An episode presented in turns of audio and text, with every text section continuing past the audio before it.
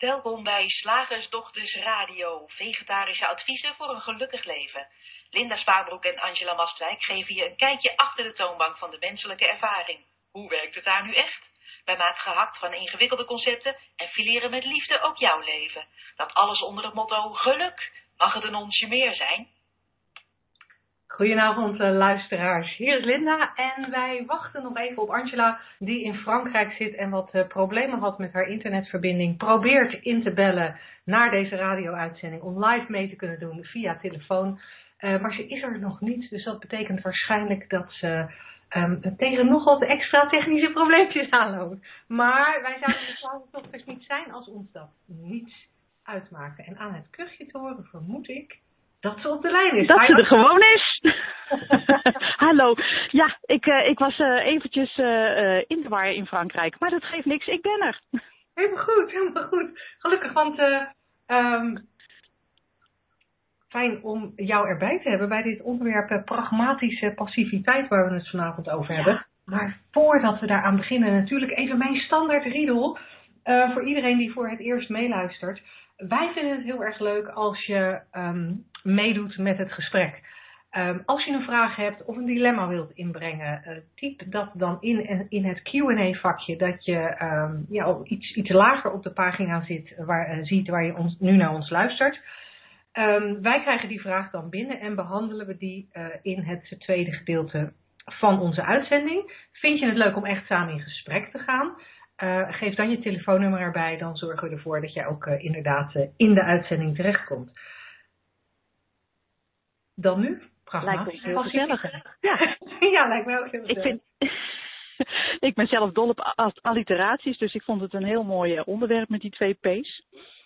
En, en dan ook nog bezien vanuit het standpunt van de drie P's. Dus het is P-avond vanavond. Uh, ja, pragmatische passiviteit. Hoe omschrijven we dat? Hè? Uh, passiviteit is natuurlijk helemaal niks doen. En hoe kan dat pragmatisch zijn? Hmm, het lijkt een tegenstelling te zijn, maar dat zien wij anders, of niet? Ja, precies. Want het, het lijkt vooral een tegenstelling te zijn, omdat we denk ik allemaal um, bang zijn, opgevoed zijn met, en ik weet niet of dat cultureel is of maatschappelijk, hè, dat al gaat, ben ik natuurlijk zo ja, opgevoed in deze cultuur dat ik eigenlijk niet eens kan zien uh, of je daar anders over zou kunnen denken. Uh, maar in ieder geval de opvoeding die ik heb gehad, daar is, daarin is passiviteit niet echt oké. Okay, want passiviteit betekent, ja, je doet niks om het beter te maken. Uh, je hebt het probleem ja. en je doet niks. je maakt niks van je leven. Ehm, ja, en voor je het weet, wordt die passiviteit een soort lethargie waar je alleen nog maar op de bank hangt. En, en ja, dan, dan zien we natuurlijk ook voorbeelden voor ons van treurige mensen die te veel etend, te veel drinkend, te veel drugs gebruikend in een min of meer vervuild huis op de bank hangen en alleen maar suffe tv kijken. En, en dat willen we niet voor onszelf. Althans, ik wil dat niet voor mezelf. nee, nee en, toch, en toch kan passiviteit uh, in, in heel veel situaties heel handig zijn.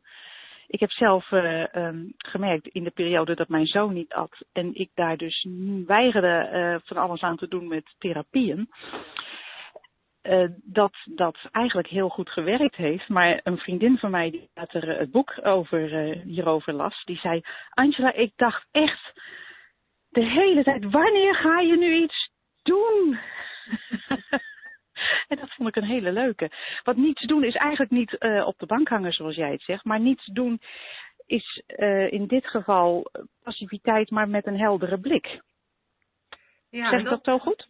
Ja, ja, ik denk het wel. Want dat is iets, dat is iets um, dat is een manier van kijken naar passiviteit zoals we dat normaal gesproken niet doen. Hè? Ik denk dat, dat de meeste van ons toch een negatieve bijklank hebben bij passiviteit.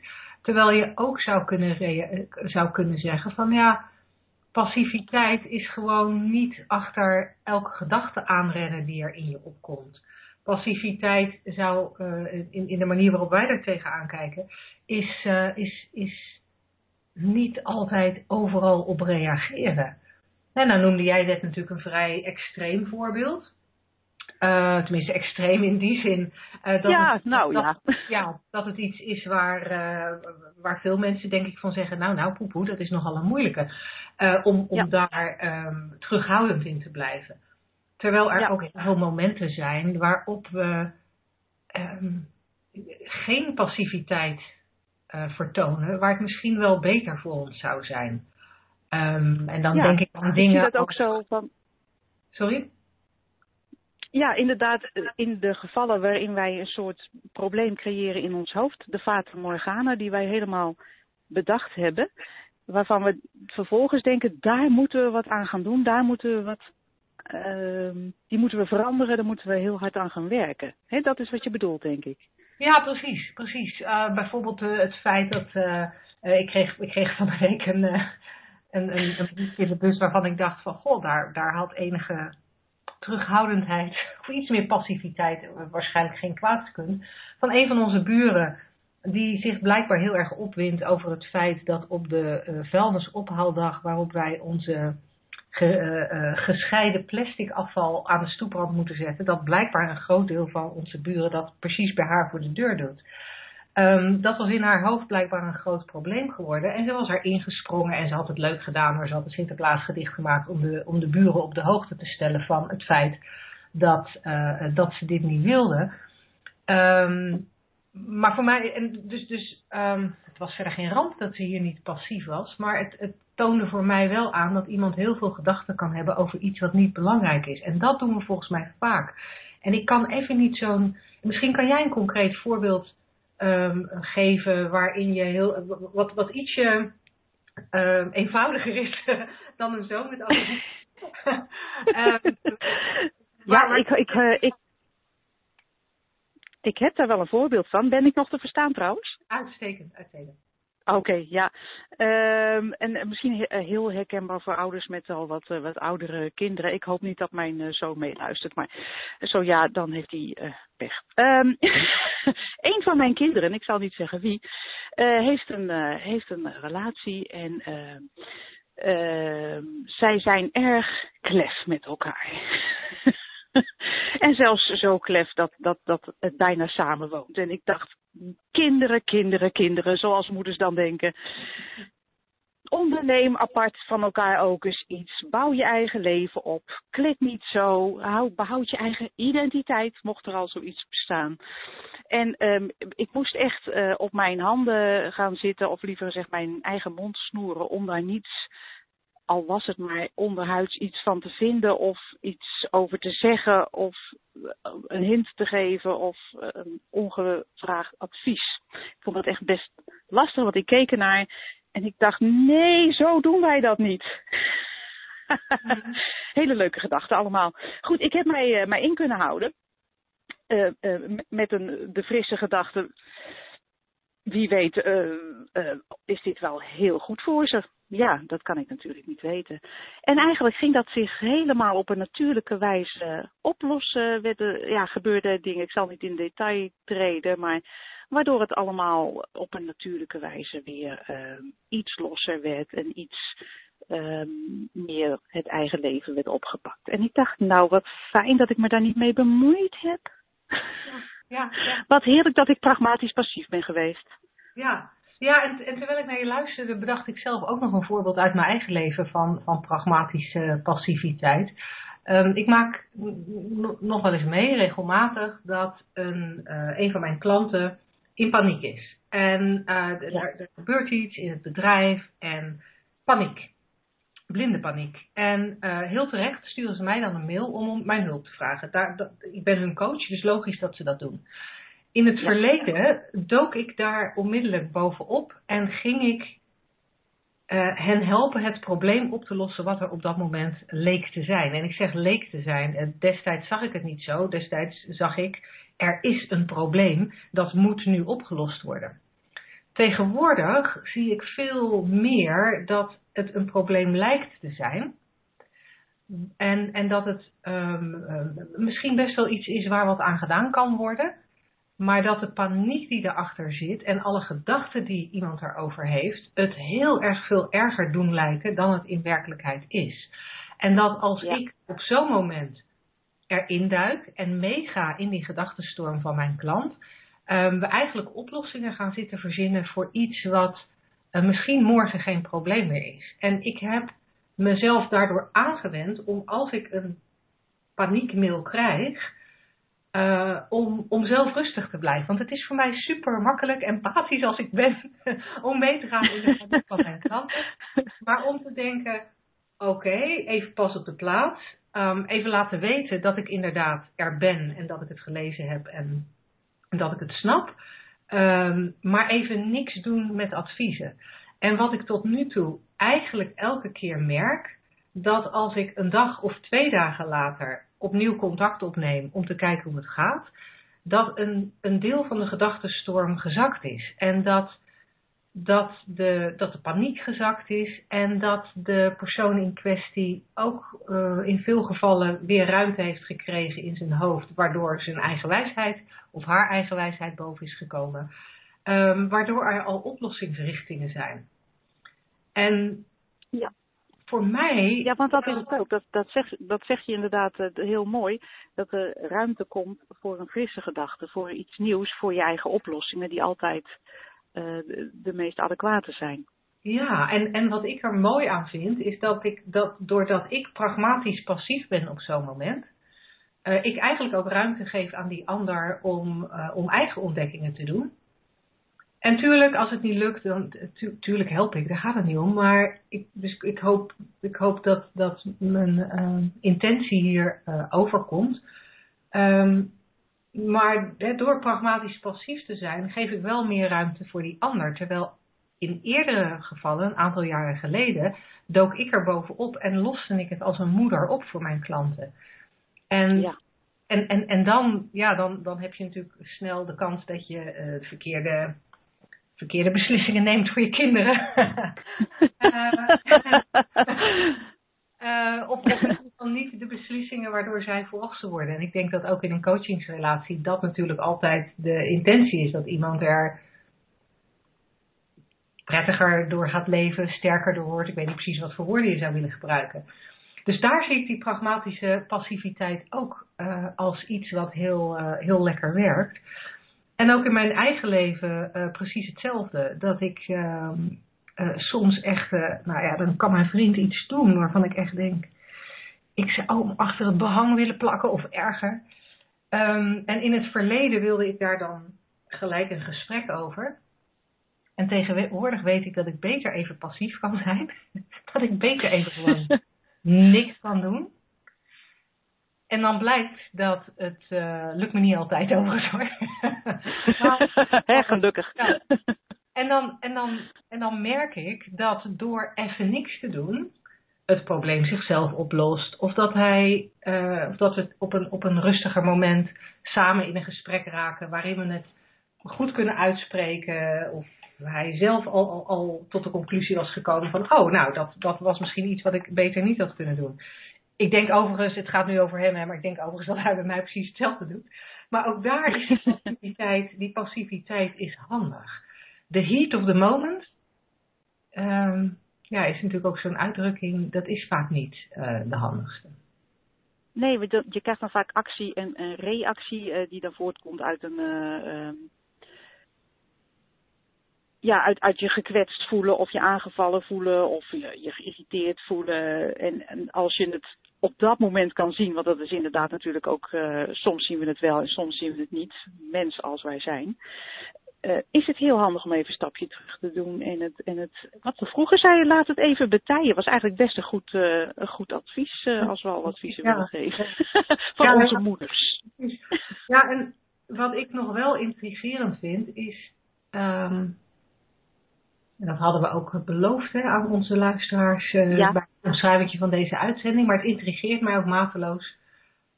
Oké, okay, dan is er een situatie waarvan je zegt, nou, laat ik hier eens eventjes pragmatisch passief zijn. Um, zeg dat, uh, stel dat uh, um, al die dingen die ik over mijn vriend denk, dat die aanhouden. en dat die dingen blijven doen waarvan ik denk, daar kan niet. Wat is dan het moment om niet langer passief te zijn, maar te weten: oké, okay, nou ga ik het doen. Nou ga ik of ruzie met hem maken, of ik ga bij hem weg, of uh, ik boek een week vakantie zodat ik hem een week niet hoef te zien. Kan natuurlijk van alles zijn. Maar wanneer, ja. wanneer, wanneer kom je in actie? Ja, dat is, dat is een hele goede vraag. En eigenlijk is dat ook heel moeilijk uit te leggen.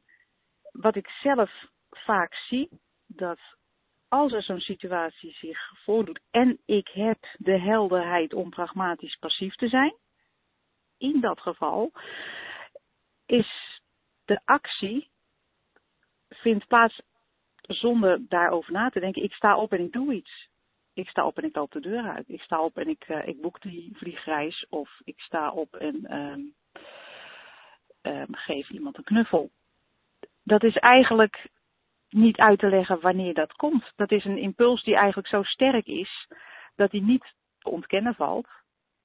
En ik vind het dan voor mezelf, persoonlijk, de truc om mijn hoofd daar weer niet op in te laten springen. Dus ik sta op om uh, die, dat vliegticket te boeken, maar vervolgens bemoeien mijn gedachten zich er weer mee. Nou, zou je dat nou wel doen? Ja. Ken je dat? Ja, ja, oh ja. Ja, want waar ik aan zit te denken is dat ik um, al jaren zeg, ik wil graag een boek schrijven.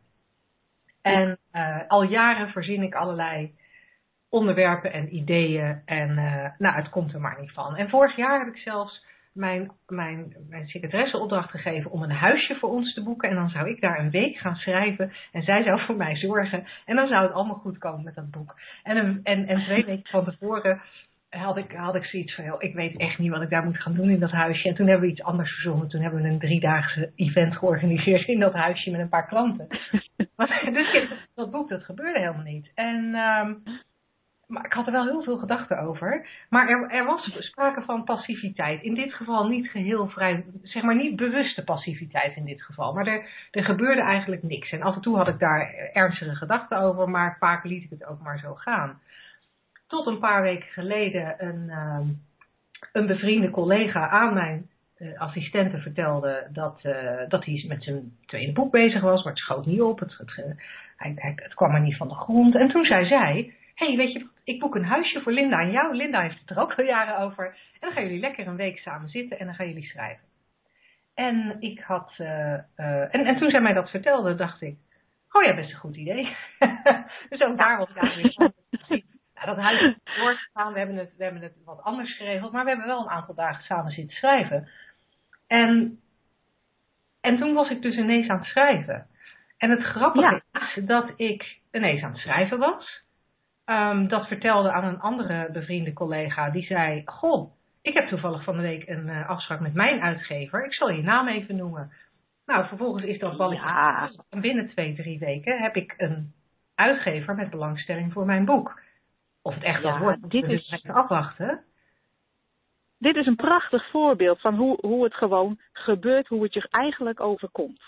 Ja, dat is het. Het overkomt me. En, en waar ik om moest lachen toen jij daarnet zei, dat je dan vervolgens daarna gedachten gaat krijgen. Want dat had ik dus ook. Hè. Toen had ik inmiddels 15.000 woorden op papier. En toen dacht ik, ja maar nou ben ik een marketingboek aan het schrijven. Moet ik nou als slagersdochter niet een 3P-boek schrijven? Moet ik meer laten weten over de drie principles in plaats van over marketing?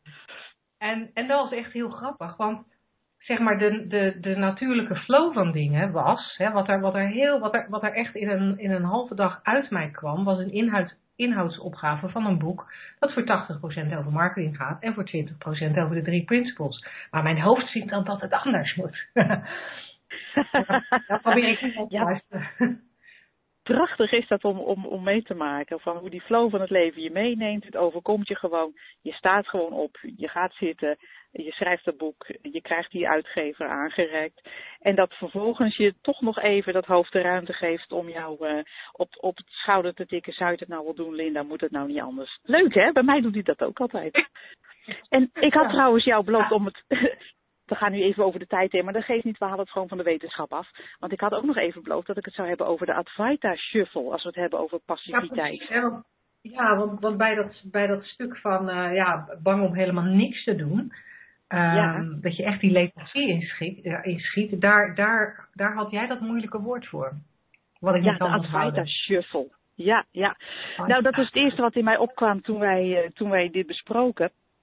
Omdat Advaita is geen één, in, dat is een Indiase leer en dat verwijst naar de eenheid van alles, achter al het leven. En dat is eigenlijk waar wij het ook over hebben als we het hebben over de Three Principles. De eenheid van alle leven, de universele levensenergie. bewustzijn en het denken. Dat eigenlijk alles één energie is die daarachter zit en dat wij slechts afgescheiden zijn van elkaar door, je raadt het al, gedachten. In ieder geval, dat wetende, of dat nou Advaita is of uh, de Three Principles, kunnen mensen wel eens gaan doen alsof dus niets meer ertoe doet. Wat in, in de kern natuurlijk zou je dat ook zo kunnen zien. Als alles één is, dan is ja, voeren we de oorlogen met onszelf, plegen we die aanslagen op onszelf, hè? Want, want je bent niet afgescheiden van elkaar. Het is gewoon één grote gebeurtenis. En er is niet een ikje, een klein ikje, geen werkelijk ikje, wat dat allemaal doet of meemaakt. En dan zou je natuurlijk in de, de valkuil kunnen trappen. Dat je denkt, nou, weet je, het is allemaal prima zoals het is. Alles is precies zoals het moet zijn. Uh, die oorlog, uh, dat jij mij voor mijn gezicht slaat. Nou ja, je, jij en ik zijn niet afgescheiden, dus sla maar door. Zoiets. Ja, ik overdrijf het nu natuurlijk enorm. Ja, maar dat, dat, dat het dak lekker is. Het is alleen maar een gedachte. En als ik andere gedachten krijg, dan kan ik prima leven met dat water op mijn hoofd. Precies, dus ja, ik doe maar niets. Hè. Dat, dat, is, dat is de Advaita Shuffle. Maar ja, ik denk, je kan dit weten, dat we allemaal één zijn en, en, en niet afgescheiden van elkaar. En dat, is, en dat is prachtig, eh, omdat ook nou ja, echt ervaren kan je dat niet. Maar om daarnaar te verwijzen en van daaruit te werken. En van daaruit die menselijke ervaring te hebben. Aan de andere kant neemt het niet weg dat je nog steeds onderscheidend vermogen hebt als mens. En dat je nog steeds kan zeggen dat lust ik wel en dat lust ik niet. Uh, ik vind bloemkool lekkerder dan postelijn. En dus eet ik geen postelijn zonder dat je daar de postelijn voor aanvalt. Of dat je de postelijn kwalijk neemt dat hij proeft zoals hij proeft. Of dat hij eruit ziet zoals hij eruit ziet. Ja, ja. Ja, dus dat was nou, de Advaita Shuffle en hoe dat niet handig is, denk ja, ik. Ja, ik, ik denk dat het goed is om daar ook even bij stil te staan. Ik had vanochtend een gesprek met iemand die eigenlijk door, um, door een, een, inmiddels een aantal jaren bezig te zijn met de drie principles, in, in, een, ja, in een situatie of in een, in een staat van zijn terechtgekomen was, waarbij hij zoiets had van ja, ja, maar ja, um, ik, ik vind eigenlijk mijn huis niet zo leuk. Maar ja, het heeft natuurlijk geen zin om naar een ander huis te gaan, want het is alleen maar mijn gedachte. En uh, we leven van, van binnen naar buiten. Dus wat we ervaren is wat we zelf creëren. Dus het heeft helemaal geen zin om die buitenkant te veranderen, want dat, um, dat, dat zou geen invloed moeten of kunnen hebben op mijn, op mijn welzijn. En die was in een hele analytische twist terechtgekomen in zijn hoofd. Echt in een soort, ja, weet je, ik, ik zie dan echt zo'n zo'n met wolvormen die helemaal in de klit is. Ja. En, en ja, probeerde dat te analyseren. En toen moest ik ook erg denken aan, uh, aan de Advaita Shuffle, waar, waar jij mij vorige week natuurlijk al eventjes, uh, die, die jij al genoemd had in het kader van deze uitzending.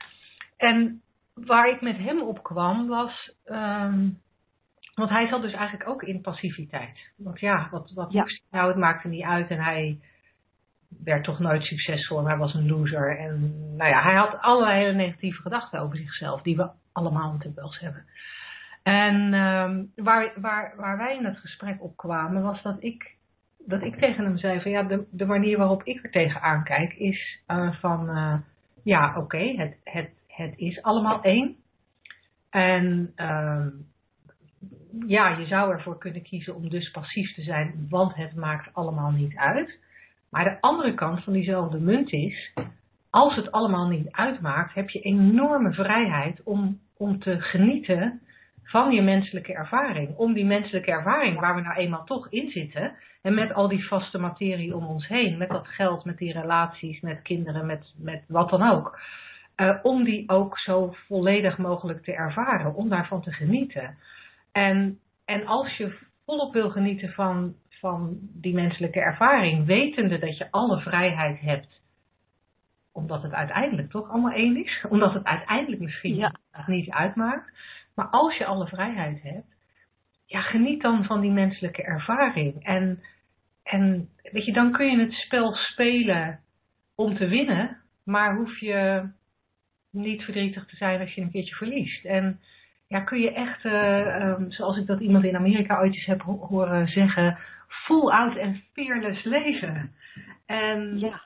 en dat, is wat mij, dat is wat mij aantrekt. En, ehm, en, en dat is denk ik ook waardoor ik zelf, ik, heb, ben daar, ik ben zelf niet meer bang voor die passiviteit. Omdat ik inderdaad merk dat ik door te genieten van die menselijke ervaring, uh, met zijn mooie dingen en zijn minder mooie dingen en zijn fijne dingen en zijn verdrietige dingen, uh, dat ik inderdaad, zoals jij dat altijd zegt, opsta en dingen doe. Ja. En, ja, en, en inderdaad, we kunnen weten, het is maar een gedachte. Hè? Dat is ook zo'n dooddoener en een, een Advaita shuffle. Het is maar een gedachte. Maar wauw, moet je eens kijken wat het allemaal tot leven brengt. En, en, en wat, wat je kan ervaren en mag ervaren. Geweldig. Ja, ja. Ja, dat heb je mooi omschreven, dankjewel. Alsjeblieft. hey, dan uh, ga ik de, de vloer uh, um, aan jou geven voor uh, ons volgende onderwerp. Slagersdochters, wat zit er in de leverworst? Oftewel, tijd voor wat wetenschap. Tijd voor wat wetenschap. Vorige week hadden we in het wetenschapshoekje even aangedit aan het uh, begrip neurale netwerken, de, de bruggetjes in je hoofd. En we dachten dat dat eigenlijk wel een onderwerp was wat we iets uitgebreider zouden kunnen bespreken. Dus vandaar dat ik daar deze week even ingedoken ben. De hersenverbindingen, ofwel neurale netwerken. We maken allemaal soort bruggetjes in ons hoofd. En ik dacht eerst, waarom is dat eigenlijk? Nou, dat heb ik uh, ontdekt. Dat is namelijk zo. Wij maken die bruggetjes omdat ons brein nou eenmaal een heel efficiënt onderdeel is van een biologische systeem. En die doet, zo liefst het, weinig, die doet het liefst zo weinig mogelijk. Dat vond ik wonderbaarlijk, want volgens mij deed mijn brein vroeger liefst zoveel mogelijk. En dat van jou ook. ja. Maar toch is het uh, heel efficiënt ingericht en maakt het dus in dat hoofd een soort snelkoppeling, zoals op je computer. Dat je niet allerlei stappen hoeft te nemen van A naar B, maar je drukt op één dingetje en dan ben je gelijk van A, hup, naar Z. En dat is heel handig natuurlijk, want dan hoef je niet elke ochtend te bedenken, uh, veten strikken, hoe gaat dat? Of mijn computer opstarten, hoe moet dat? Je slaat dat soort dingen op als herinneringen in je hoofd. En ook een soort uh, als herinneringen in je, in je hele stelsel. Want bijvoorbeeld uh, handelingen die je doet.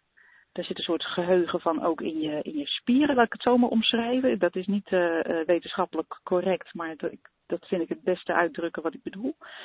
In ieder geval, er worden dus allerlei soorten gewoonte dingen, gewoonte paden aangelegd. Zowel in je lijf als in die hersenen. En in die hersenen uh, gebeurt dat dus door de boodschappen die doorgegeven worden tussen de neuronen. Als de, diezelfde boodschap heel vaak doorgegeven wordt, dan wordt er een paadje aangelegd.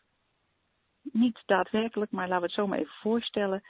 Waardoor dat pad makkelijker te bewandelen is. Dus ik zal maar even zeggen, uh, er gebeurt iets in mijn leven. Dat heb ik al eerder meegemaakt, of ik denk dat ik het al eerder mee heb gemaakt dan neemt mijn, stuurt mijn brein het makkelijkst een impulsje naar het volgende onderdeel van mijn brein als dat al heel vaak dezelfde weg heeft genomen. Dat zijn de bruggetjes die aangelegd worden, de wegen. Ja. En als ik bijvoorbeeld een uh, lange blonde man zie, ik noem maar iets geks, ik verzin het te plekken, uh, en ik heb heel vaak meegemaakt dat lange blonde mannen ontzettend vervelende kerels waren. Dan neemt mijn, nemen mijn hersenen dus automatisch het pad. Lange blonde man is het eerste signaal. Dan wordt er een elektrochemisch signaaltje doorgestuurd naar uh, een andere neuron en die zegt, oh bah, eng. En die geeft dus uh, een automatische reactie van, oeh, bah, eng. Nou, waarom is dat nou zo belangrijk of interessant? het geeft dus aan dat als wij heel vaak of een aantal keren dezelfde gedachten hebben gehad over een situatie of, of een, uh, al is het maar een bepaalde kleur of uh, ja, je kan het zo gek niet bedenken, dan is het dus het makkelijkst voor ons brein, het meest efficiënt om daar een standaard reactie bij te hebben. Mhm. Kan handig zijn. Je hand registreert vuur, de reactie is trekken terug. Ja. Het kan ook heel onhandig zijn, want niet alle lange blonde mannen zijn enge mannen. Nee. Dus je kunt eh, trouwens die, die eh, elektrochemische boodschappen, dus van de ene neuron naar de andere neuron, dat gaat via dendrieten. Het is allemaal heel ingewikkeld. Eh, dat kun je ook visueel waarnemen, niet onder een gewone MRI, maar onder een fMRI. Dat is een Functional Magnetic Reson- Resonance Imaging. Dus als je zo'n scan van je hoofd laat maken, dan, dan kun je ook zien dat, er, dat, dat die impulsen worden doorgegeven van de ene neuron naar de andere neuron. Mhm. En ja, wat geeft nou zo'n impuls? Dat is dus een denkpatroon. Dus een, een gedachte geeft een impuls, een e- elektrochemische impuls. Een vaste gedachtepatroon geeft dus ook een vast pad tussen die verschillende neuronen. En dat is niet in alle gevallen helemaal handig, want dat on- nou ja, het ontneemt ons niet de mogelijkheid om eens anders te reageren. Of zoals we eerder zeiden, niet te reageren op een bepaalde situatie die zich voordoet. Ehm, het ontneemt ons niet die mogelijkheid. Maar eh, de, de, de, het wordt wel minder waarschijnlijk dat je een frisse gedachte krijgt of een ander pad neemt. En zo ontstaan dus verslavingen of angstig gedrag of, of woedeuitbarstingen op basis van eh, gebeurtenissen. Ga je dus anders denken, andere gedachtenpatronen invoeren en dan krijg je ook andere paden. Nou weten wij dat het natuurlijk het aller, allerhandigst is om gewoon te doorzien dat het überhaupt het denken is. En het doorzien daarvan, dat maakt dat die bruggetjes ook weer in kunnen storten. Want ons brein is niet een vast ding. Het is eh, heel erg elastisch. Eh, we spreken dan over neuroplasticiteit, mooi woord. Eh, ons brein is in staat om die verbindingen dus ook weer eh, af te laten brokkelen. En dat, is, dat gebeurt simpelweg door niet langer die gedachten te volgen, zoals jij dat altijd zo mooi zegt. Ja, niet in die trein te gaan zitten. Ja. Precies, niet in die trein te gaan zitten, niet eh, ehm, je automatische reacties niet serieus nemen. In ieder geval doorzien wat het is. Dan eh, is er de mogelijkheid, omdat ons brein zo, zo eh, elastisch is, om dat ook weer te veranderen. En hoe ouder je wordt, hoe meer paden er schijnbaar worden aangelegd. Dat zie je ook vaak hè, bij, mensen die wat ouder zijn, dat die wat meer vastklampen aan, aan vaste gewoontes. Ik zie dat eh, bij mijn eigen vader wel, die is ondertussen 87, dat het heel belangrijk voor hem is dat, eh, dat eh, bepaalde dingen op bepaalde tijden gebeuren en niet een half uur later of op een andere dag. Blijkbaar heeft hij een flink aantal paden aangelegd gedurende zijn lange, lange leven. En ehm, ziet hij niet de mogelijkheid dat het anders kan. Aan de andere kant zijn er ook mensen, van de week was ik bij een, toevallig ook een 87-jarige dame, die elke keer nieuwe dingen uitprobeert. Ze heeft net een nieuw huis gekocht. Vond ik ook Oké. opmerkelijk. Ze rij- ja, ze rijdt nog lekker rond in haar auto en een, en een mooie fiets. En, en ze probeert allerlei nieuwe dingen uit. Vindt het ook helemaal eh, leuk om te whatsappen en, en met haar computer bezig te zijn. Helemaal geweldig. En, en, en ik zag bij haar die neuroplasticiteit, dat die neuroplasticiteit veel groter was. Veel, veel flexibeler eh, was zij nog in haar geest. Dus het, eh, de, de mogelijkheid is er. Dus het dit biedt hoop voor ons, Linda. Ja. Dat wij zo eh, inmiddels over de helft van ons leven, mag ik aannemen, misschien ook niet.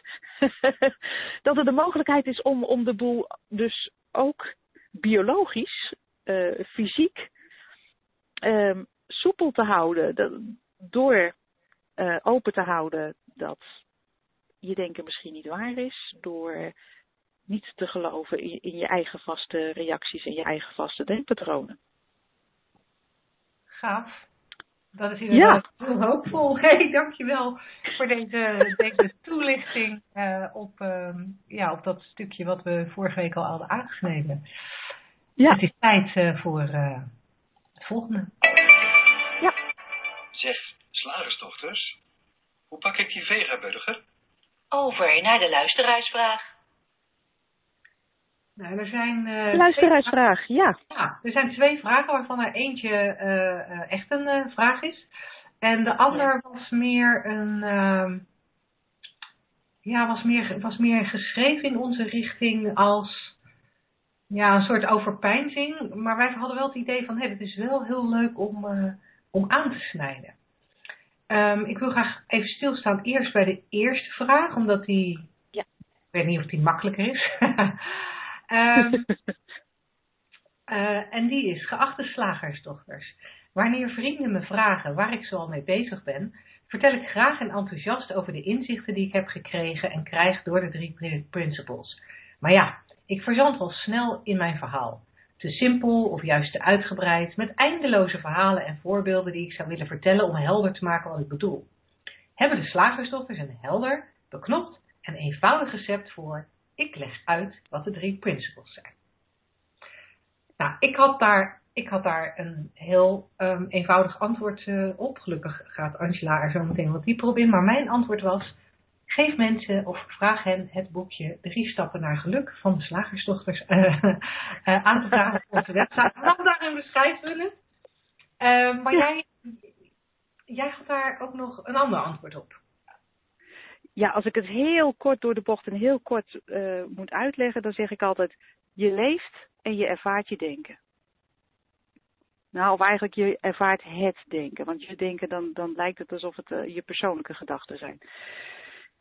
Er is leven, een universele levensenergie.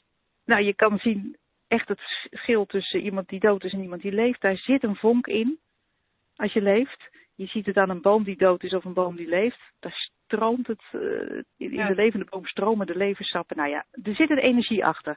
En volgens mij is die ontzettend intelligent. Want ga het maar eens allemaal regelen. Dat die bomen op tijd hun bladeren verkleuren en laten vallen. En dat een tulpenbol een tulp wordt en geen roos. En dat, dat sneetje op mijn hand gewoon geneest. Zonder dat ik hoef te denken hoeveel witte bloedlichaampjes moeten daarheen. En hoeveel rode. En eh, wat is de stollingsfactor vandaag bij Angela. Ja, ademhalen gaat vanzelf. Unieke universele levensenergie. Dat is het eerste principe. Dan het bewustzijn maakt dat wij ervaren. Er wordt iets ervaren. We, via al onze zintuigen en van binnen is er een ervaring. En wat ervaren we? Nou, dat is, dat is daarin, eh, zegt de Three Principles, niet de buitenwereld, maar een van binnenuit gecreëerde illusie, laten we het zo maar zeggen Mhm.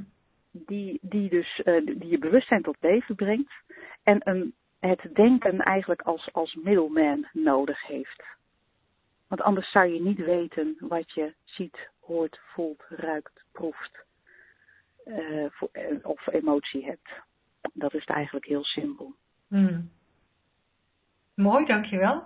Tenminste, ik weet niet of dat eigenlijk heel simpel was. Ik ben blij dat, dat ik, daarom wou ik ook zeggen, ik ben blij dat onze uitzendingen opgenomen worden, zodat onze luisteraar even terug kan spoelen. De, eerste zin, de eerste zin die je zei, die vond ik zo Ja. mooi binnenkomen dat ik dacht, oh oké, nu zijn we klaar. Want weet je nog wat Ja. je Dat is hem. Ja, je leeft en je ervaart het denken. Ja, ja dus dat, dat vind ik wel heel gaaf. En ik zou er dan, als ik uitleg zal geven, eh, achteraan, eh, waarschijnlijk achteraan eh, zeggen van ja, en daarmee, daarmee creëren we onze eigen realiteit. Ja. Maar ik denk, ik denk toch dat dit een onderwerp is waar je, waar je niet discussieloos over kunt praten. Want of mensen zijn geïnteresseerd en willen dus meer weten. Waardoor het gesprek langer wordt en, en hè, nou, onze, onze luisteraar automatisch uitgenodigd wordt om meer te vertellen en dus meer uit te wijden. Eh, wat volgens Mhm. mij mij is. Ehm, of iemand is niet geïnteresseerd en dan is het gesprek heel snel afgelopen. Eh, ja, ook goed. maar, maar, maar over het algemeen, eh, en, maar of het gesprek is snel afgelopen of iemand is tegen, dat kom ik ook wel eens tegen. Dat mensen in discussie gaan met je. Ja, en dan ben je ook wat langer van stof. En dan ja, kan je ervoor kiezen of je die discussie aangaat of, of dat, je, dat je het gewoon eh, laat varen. Dat doet iedereen natuurlijk op zijn eigen manier. Ehm, dus mijn persoonlijke ervaring is dat ehm, kort en bondig wel mooi is. Hè? Zeker voor zo'n situatie als, eh, als waarin wij nu zitten. Dat je even kort en bondig wil aangeven waar het over gaat. Ehm, maar ik kom er eigenlijk nooit mee weg. Dan, dan weet je, dan. Het gesprek gaat toch door. Dus dat is misschien een Ja, dat, dat is ook zo, ja. En ik denk dat het ook. eh, Ja, zeg maar. Oh ja, je, je viel aan mijn kant even weg. Dus ik denk, ik hou mijn mond even voordat ik dwars door jou heen zit te kakelen. Nee, ik dacht, ik dacht Dus- hetzelfde en daardoor was ik stil. Ik viel niet weg, ik was gewoon stil. Ik hield mijn mond. Oh. ja, het is ook niet eh, voor mij persoonlijk een, een onderwerp waar ik. eh, eh, ja, een, een discussie, dat is meer. Dan zou ik moeten gaan verdedigen dat het waar is. Maar ja, wat ik vertel is in principe niet waar. Maar waarnaar verwezen wordt, is een waarheid waar eigenlijk eh, geen woorden voor zijn.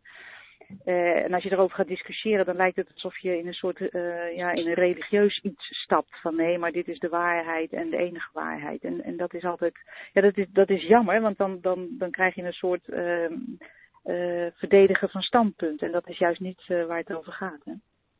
Nee, absoluut niet. Nee, en dat is natuurlijk ook waar, waar, ja, waar ik dan zeg maar mee opgeleid ben. ehm, ehm, als het gaat om de drie principles. Dat, eh, dat, dat wat wij dan beschrijven in de drie principles, of waar wij naar wijzen, eh, dat dat hetzelfde is waarnaar gewezen wordt in alle godsdiensten die er zijn. Omdat de, de- Ja. verlichte mensen, eh, of mensen met verlichte ervaringen door de eeuwen heen altijd diezelfde kant op hebben willen wijzen. En, ehm, Ja. Ja, dus in, in, dat, in dat opzicht valt, eh, valt religie eigenlijk weg, omdat het ehm, onder alle religies zit of, of in alle religies zit. Eh, als je tenminste de, de, ehm, zeg maar de, de, de menselijke vorm die er aangegeven is weglaat. Hè? Want je kan natuurlijk de, de menselijke vorm van wel of niet een hoofddoek dragen, wel of niet homofilie toestaan. Ja, dat, dat, dat, dat is niet de kern van elke godsdienst. Dat is de menselijke vorm die er aangegeven is. Ehm, Ja, dat is zo. en in dat opzicht eh, ja, kan ik me voorstellen dat het, dat het soms een beetje religieus klinkt. Maar Ja.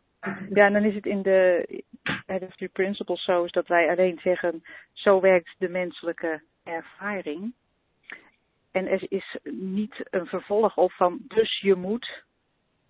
En dan een, een advies over hoe je moet leven. Nee, dat, dat, dat, dat, dat, zit, dat zit er niet in. Eh, het is alleen maar een uitleg van je menselijke ervaring binnen deze prachtige illusie die we met z'n allen creëren. En dat is eh, en, en met als met als achtergrond die, die, die universaliteit van de, en de eenheid van alles. Maar het geeft geen ehm, advies van eh, het geeft geen gedragsregels, laat ik het zo zeggen. nee. En als nee. het in de psychologie wordt, wordt toegepast, als je van toepassing kan spreken, ja, dan wordt er wat meer gericht op het feit dat je denkt. Omdat dat ene onderdeel, en dat dat tot leven wordt gebracht, omdat dat onderdeel eh, heel duidelijk maakt dat je dus je eigen illusies creëert en dus ook je eigen eh, psyche eh, in de war kan brengen.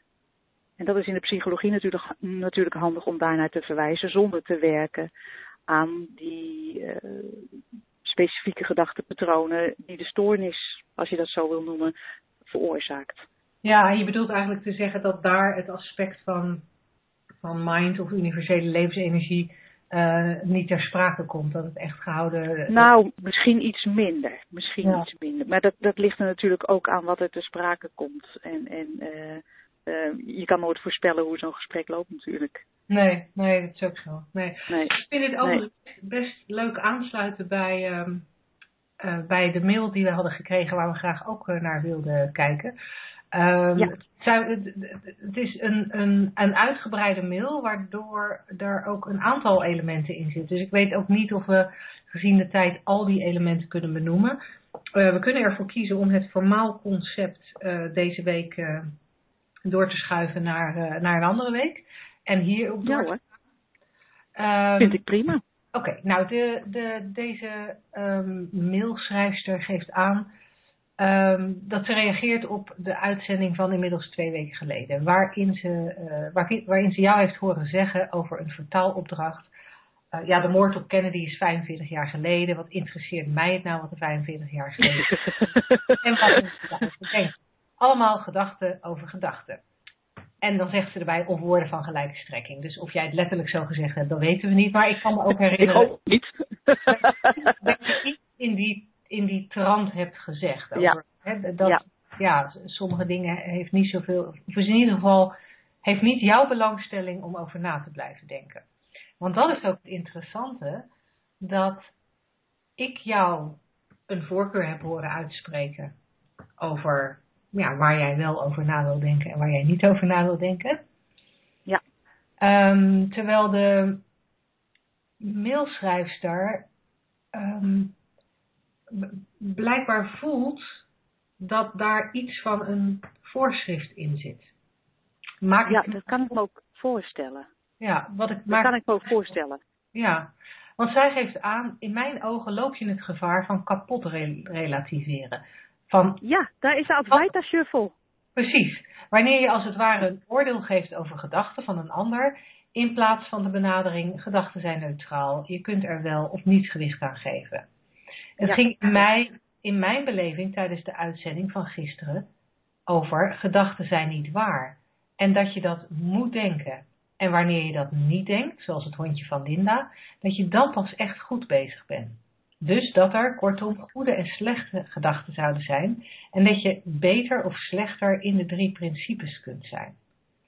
Oh, Nou, super, ja, dat, supergoed, supergoed wat mij betreft om dat naar voren te brengen. Want ehm, je, je- ja, je hebt natuurlijk gelijk, ehm, lieve luisteraar. Je kunt helemaal niet beter of beter of goeier, beter of slechter in de drie principes zijn.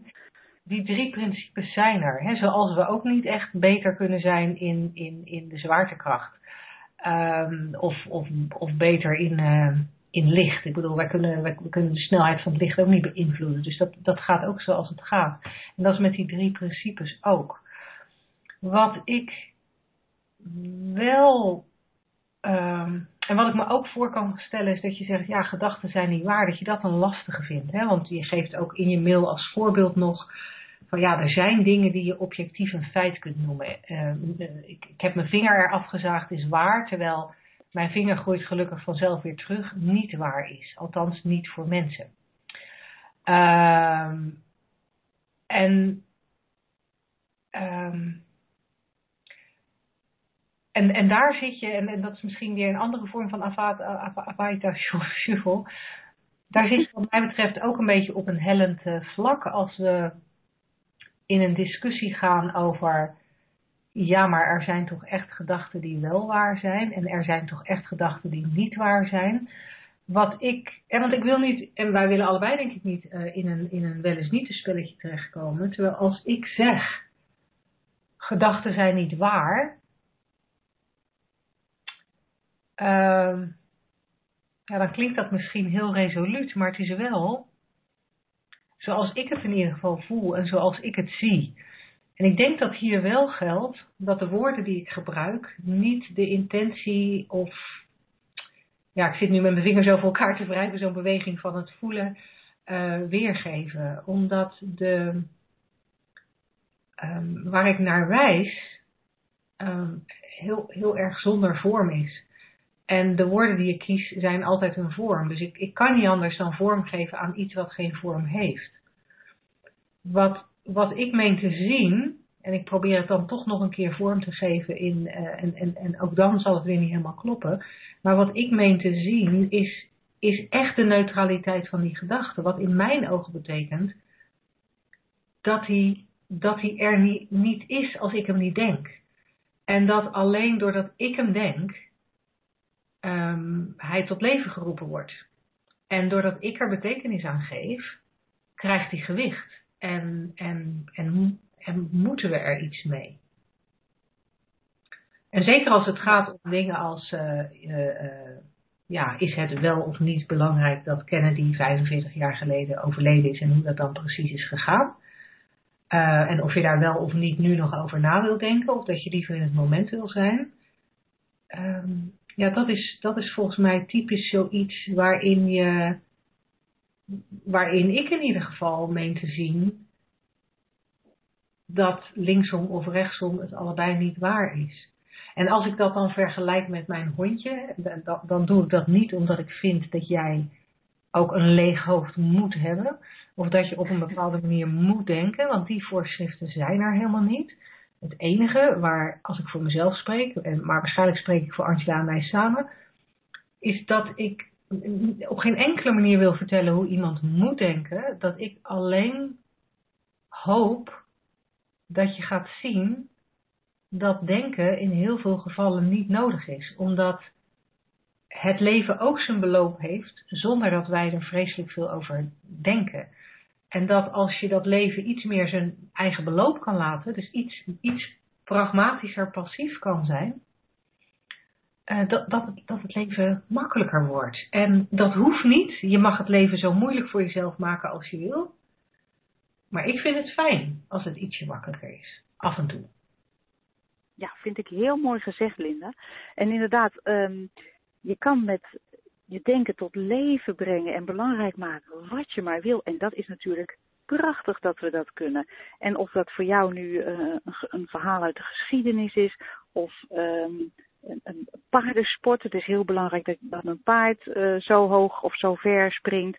Of uh, over mezelf vroeger vond ik het heel belangrijk dat ik elke week al honderden kilometers op mijn racefiets aflegde. En heel snel de Alpe d'Huez op kon rijden. Heel belangrijk. Dat kan je, daar ben je als mens zo vrij als een vogel in. Om tot leven te brengen wat jij wil. En belangrijk te vinden wat jij wil. En zo je eigen realiteit te scheppen. Maar als dat pijn gaat doen, als ik onrustig word, als ik niet voldoende kilometers heb gefietst, naar mijn idee. Als ik heel erg verdrietig ben omdat mijn paard uh, niet hoog genoeg gesprongen heb. Of als ik ontzettend gefrustreerd raak omdat de geschiedenis niet zo is gegaan als dat die is gegaan. Dan, op die momenten, is het heel handig, of nog handiger dan op andere momenten, te weten dat je dat zelf creëert. En dat is eigenlijk uh, wat ik nog als kleine aanvulling op Linda's mooie, mooie toelichting wil geven. Dus als het pijn gaat doen, dan is het extra fijn om dit te weten. Ja, en dan, en dan nog steeds hoef je er niks mee? Nee. Oké, okay, um, ja, ik denk dat we dan nee, toch goed zijn met dit onderwerp. En we hebben nog acht minuutjes. Zullen we ons toch wagen aan onze, aan onze gehaktmolen? Ja, laten we het gewoon doen. Woensdag, gehaktdag. Zeg slagersdochters, welk concept gaat er vandaag door de molen? Ja, welk concept gaat er door de gehaktmolen? Ik vind het uh, zelf een hele mooi. Ik uh, misbruik hem ook wel eens. Ik, ik zeg het ook wel eens, vooral over uh, dingen die in het verleden zijn gebeurd. Ja, toen ik in dat proces zat. Dus het concept van deze week is, ik zit in een proces en dat kost tijd. Inmiddels zie ik dat namelijk ernstig anders. omdat ik ontdekt heb dat een proces altijd inhoudt dat je ergens begint dat je ook een eindpunt hebt. En dat houdt een soort continuïteit van gedachten in. Een soort van ik moet van A naar B. En ook dat je daar dus een tijdslimiet op plakt. Of in ieder geval ervan overtuigd bent dat dat ook heel lang gaat duren. En zoals ik het nu bekijk, is die werkelijkheid en mijn denken zo vloeibaar, zo dat kan, dat kan van de een op de andere seconde een volledig andere realiteit geven bij een volledig andere gedachte. Dat dat, dat hele concept van proces voor mij een beetje, beetje afbrokkelt. En daarmee dus ook de tijd die zo'n proces zou kosten. Hoe zie jij het, Linda? Ja, ik, ik, ik moet een beetje denken aan waar we het volgens mij vorige week of die week daarvoor over hadden. Dat um, dat we soms van die favoriete gedachten hebben. Dat was toch in de radio-uitzending, hè, dat we het daarover hebben gehad? Oh ja, ja, zeker, ja. Dat we van die favoriete gedachten hebben. En voor mij is de uitspraak, ik zit in een proces, uh, die klinkt voor mij alsof het een, ja, een belangrijk gegeven is, alsof het een belangrijk evenement is. Um, en of de, alsof de gedachten die daarmee gepaard gaan belangrijker zijn dan andere gedachten. want, want ja, ik zit in een proces en wat dat dan ook is. Uh, ik uh, zit in een uh, proces om um, afscheid te nemen van mijn werk. Ik zit in een proces om los te komen van mijn kinderen. Ik zit in een proces om mijn scheiding te verwerken. We, we, we kunnen allerlei processen bedenken. Um, En, en door het te benoemen als ik zit in een proces en dat kost tijd, heb ik het idee dat je er extra veel aandacht aan gaat besteden, dat je er tijd voor gaat reserveren, ehm, dat je jezelf ook extra veel tijd wil geven en dan van tevoren bedenk je dat dat dus veel tijd moet zijn, ehm, terwijl het misschien, zoals je net zei, ook wel heel snel over kan zijn.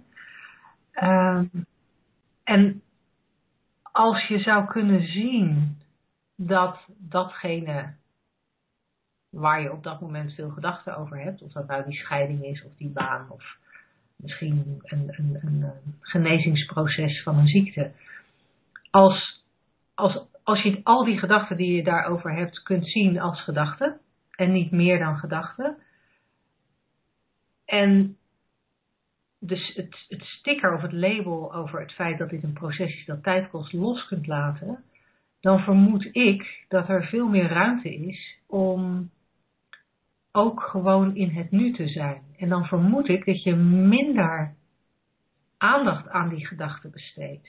Ja, oké, dan, dan ben je net gescheiden. En dan ben je af en toe heel verdrietig omdat dat gebeurd is. En je bent af en toe heel boos op je ex-partner. Ik weet niet wat er allemaal voor een uh, nou, weet ik, wel, ik weet natuurlijk alleen maar van mezelf wat voor gevoelens daarbij uh, gepaard kunnen gaan. Maar ik weet dat andere mensen andere gevoelens kunnen hebben in een scheiding.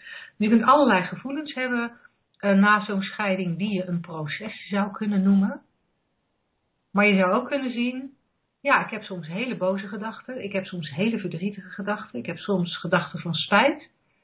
Maar ondertussen gaat het leven gewoon door. Ja, en dan blijft er alleen maar over, inderdaad, zoals jij zegt wat er zich in het moment voordoet. En dat kan verdriet zijn, het kan boosheid zijn, het kan alles zijn wat op, dit wat op dat moment maar je gedachten in je gedachten passeert, of dat nu bewust of onbewust is.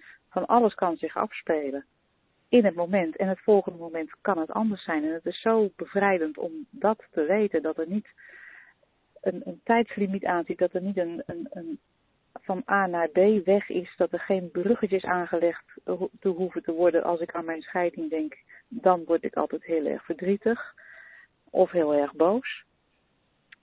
Het, het mag, je bent er helemaal vrij in, maar het, het hoeft niet. En in mijn ervaring is dat, uh, is dat enorm prettig. Ja, dat het hele proces je... terug wordt, ja, het wordt teruggebracht naar wat er nu is.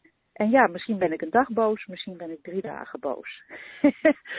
ik, ik, kan me al niet eens voorstellen hoe het is om drie dagen boos te zijn. Maar misschien dat ik de komende drie dagen ineens wel heb hoor. Dat ik uh, niets menselijks uh, is ons vreemd, of mij vreemd, dat ik, dat ik het bij mezelf hou. Misschien ben jij ondertussen uh, helemaal verlicht, Linda, ik weet het niet. nee, maar. het luchthartig zien ook al is er diep verdriet of enorme woede, het passeert. Het komt voor. Het is allemaal die menselijke ervaring. Het speelt zich af. Het wordt helemaal tot leven gebracht in het moment. En het hoeft geen proces te zijn. Nee, zeker niet, een proces, zeker niet een proces in de zin. Hè, want je kan een proces natuurlijk ook zien als uh, ja, iets wat steeds verandert en een, een andere vorm krijgt. Uh, maar als in deze zin het woord proces uh, gebruikt wordt, dan is het toch vaak uh, bedoeld als iets wat solide is. En iets waaraan ja. gewerkt moet worden en iets wat moet veranderen. Ja, en het, wat mij ook nog invalt is dat het ook vaak de betekenis wordt gegeven van ik ben nu heel boos en dat komt omdat, nou ja, noem maar de scheiding. Mm -hmm. Maar je bent niet je bent niet boos om wat je, door iets wat er in de buitenwereld gebeurt. Je bent boos omdat je boze gedachten erover hebt. Ja, ja. Ja. Want ja, zoals jij al zei, je kan erover denken wat je wil. Je bent daar vrij in. En, en ja, het maakt niet uit. Je kan er heel boos over zijn, heel verdrietig. Alles door elkaar, tegelijk. Ja, ja. En wetende, en wetende dat dat kan. Maar dat het ook niet ja. hoeft um, geeft je ook de vrijheid om, om van de een op de andere seconde van gedachten te veranderen. En van de een op de andere uh, moment ineens te kunnen zien dat je ex eigenlijk best een hele aardige vent is. Ja, zoals van... eigenlijk kleine kinderen ook doen. Hè? Elkaar de hersens inslaan en twee minuten later uh, gewoon weer samen spelen. Heerlijk. Ja, en dat, en dat vind ik zo mooi, hè? want ook om, om nog even de cirkel rond te maken naar, uh, naar die neurale paden, dat ook al hebben we die neurale paden, dat we nog steeds op elk moment in staat zijn en de mogelijkheid hebben om van gedachten te veranderen, om een totaal nieuwe gedachte te krijgen, waardoor alles er anders uitziet. Ja, prachtig hè? Lijkt me ook een mooi besluit. Van gedachten. Nou, dat lijkt mij ook. heel erg bedankt weer voor je mooie bijdrage, Linda. Ja, jij ook. En uh, heel erg bedankt aan onze luisteraars voor het luisteren. Um, blijf in gedachten houden dat je ons altijd je vragen kan voorleggen via welkom@deslagersdochters.nl. En we, um, nou, we spreken heel graag volgende week weer. Tot dan. Leuk, tot dan. The moderator has left the conference.